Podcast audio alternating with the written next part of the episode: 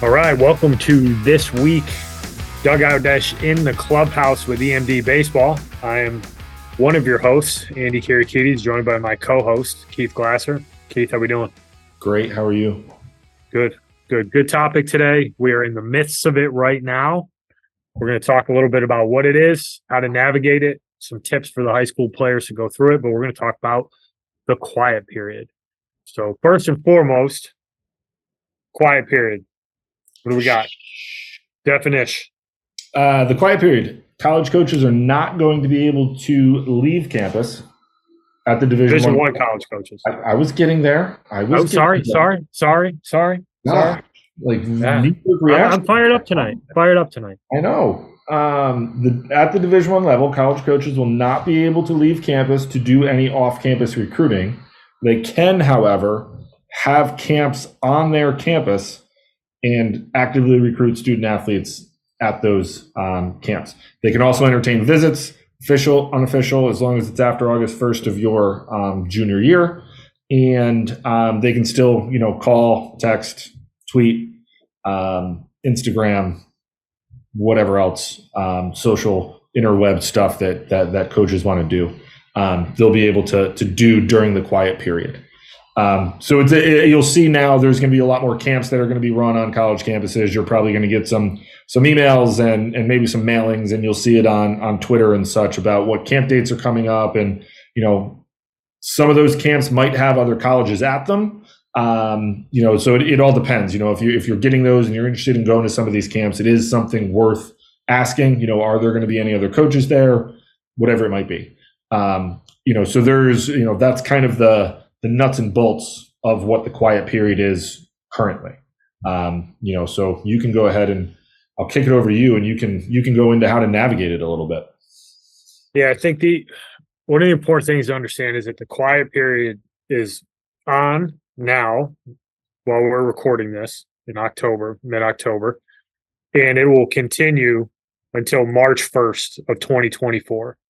There are two additional shutdown periods that have been thrown onto the calendar where coaches can't do anything, can't make phone calls, can't do any of that. But essentially, Division One coaches can't leave campus to evaluate.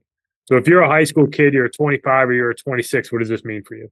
Well, it means if you are going to an exposure event, you need to wrap your head around the fact that there will be no Division One coaches there unless it is being held on that institution's campus.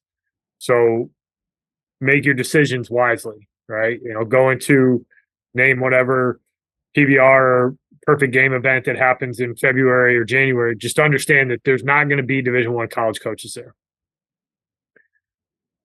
As far as identifying college camps, this is where we talked about this a bunch. The honest assessment is super important, right? Going to a Division One camp just because you want to go to that camp and you really like that school if you can't play at that level, you don't need to be going to that camp right now. You need to be focusing on getting better and really being able to look in the mirror and understand where do you fit in the grand scheme of things. Are you trending in the direction of a school? Okay, well, maybe it's a good idea to get on their radar so that they get a chance to see you in the spring. Maybe you go to camp and you do something really good. But you know, if you're from New Jersey and you throw and you're 25 and you throw 78 I don't know how much value you're getting out of going to Rutgers' camp right now from a pure recruiting perspective. If you want to go to learn something from Coach Monaghan and, and Coach Owens and his staff, great, go.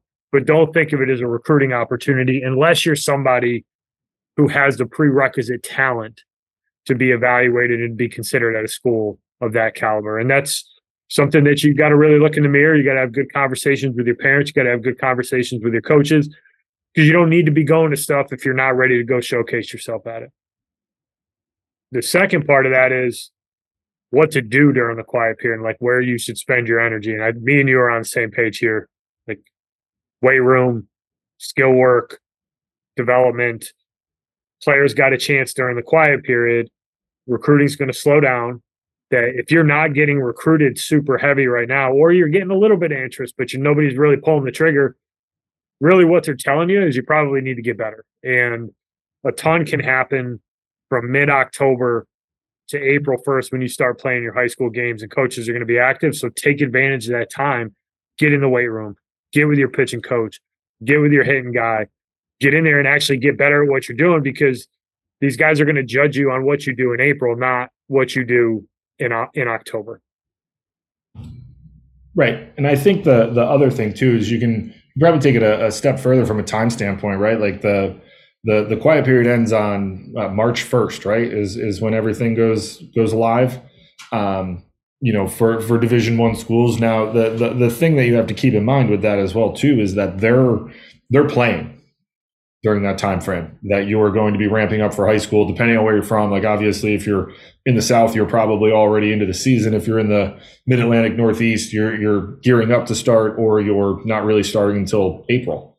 Um, you know so you know depending on where you are geographically um, you know even in the midwest and wherever I, I don't know where everyone's listening but it, it's a lot it's going to be dependent upon you know the climate in which you live. Like really outside of the the big time schools, they're not going to be out pounding it in recruiting during your high school season, right? Like the vast majority of the division ones, twos, and threes are going to be essentially stay very regionalized w- during the high school season. You know, so you can even take it a little further. You know, if you're in New York, where I live, you know, take November, December, January, February, March, April, in May. That's seven months. There's a lot of progress that can happen in seven months where, you know, all of a sudden they see you at the tail end of May and you look really good and now they follow you through the summer. Like, you know, if you start now doing all of that, you're going to be in a far better spot in May than if you try to wait until February or March and then decide you want to flip it on them.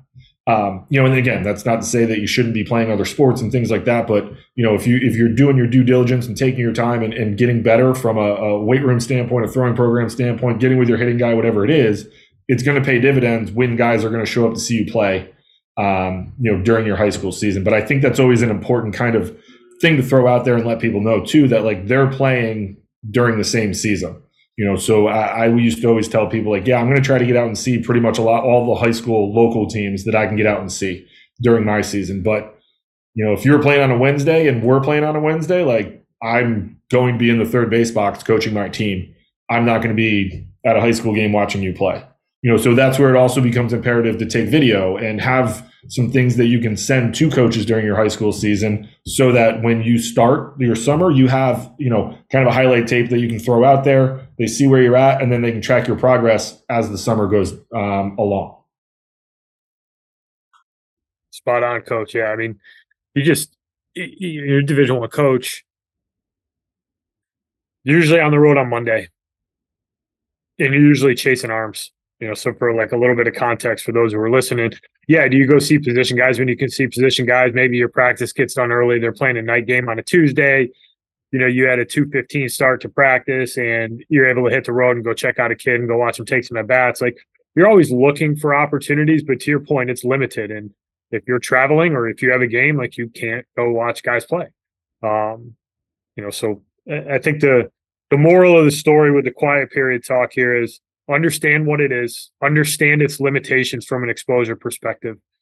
Make sure that you're making good decisions about where you go, where you spend your money, and who you get in front of. Probably more importantly than anything is use this time to dedicate yourself to your body, getting physically strong, and developing over these next five or six months because at the end of the day, coaches are going to really care more about what you do in a game than what you do at camp. So being ready for coming out like gangbusters in April or March when your high school season starts and going out there and dominating, that's going to be more important than what you do to camp in November. So, you know, understand where you are, make sure you're prepping towards your high school season and take advantage of the time when coaches aren't going to be out there that much. You can you can really put your head down and work. Yeah, last thing I'll add um, on this short is that this is also the perfect time to kind of plan out what you're going to want to be doing in the summer from a, a showcase camp and um, exposure standpoint there too.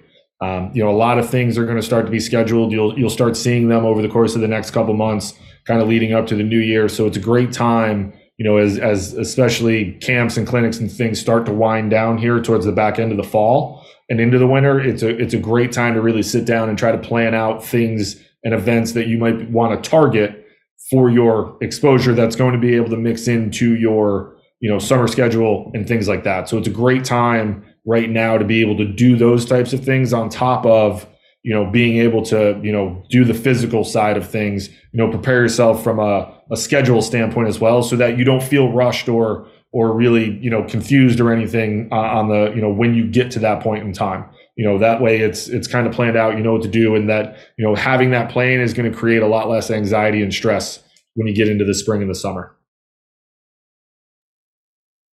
Nailed it. Well, that's it for this week's short. Thanks for listening. Go ahead and uh, smash that YouTube subscribe and like button. Throttle it, if you will. Throttle it. Uh, follow us on Twitter and Instagram at EMD Baseball. And if you want to know more about what we do to help families and to educate families on the recruiting process, hit us up at emdbaseball.com. Until next week, thanks, everybody.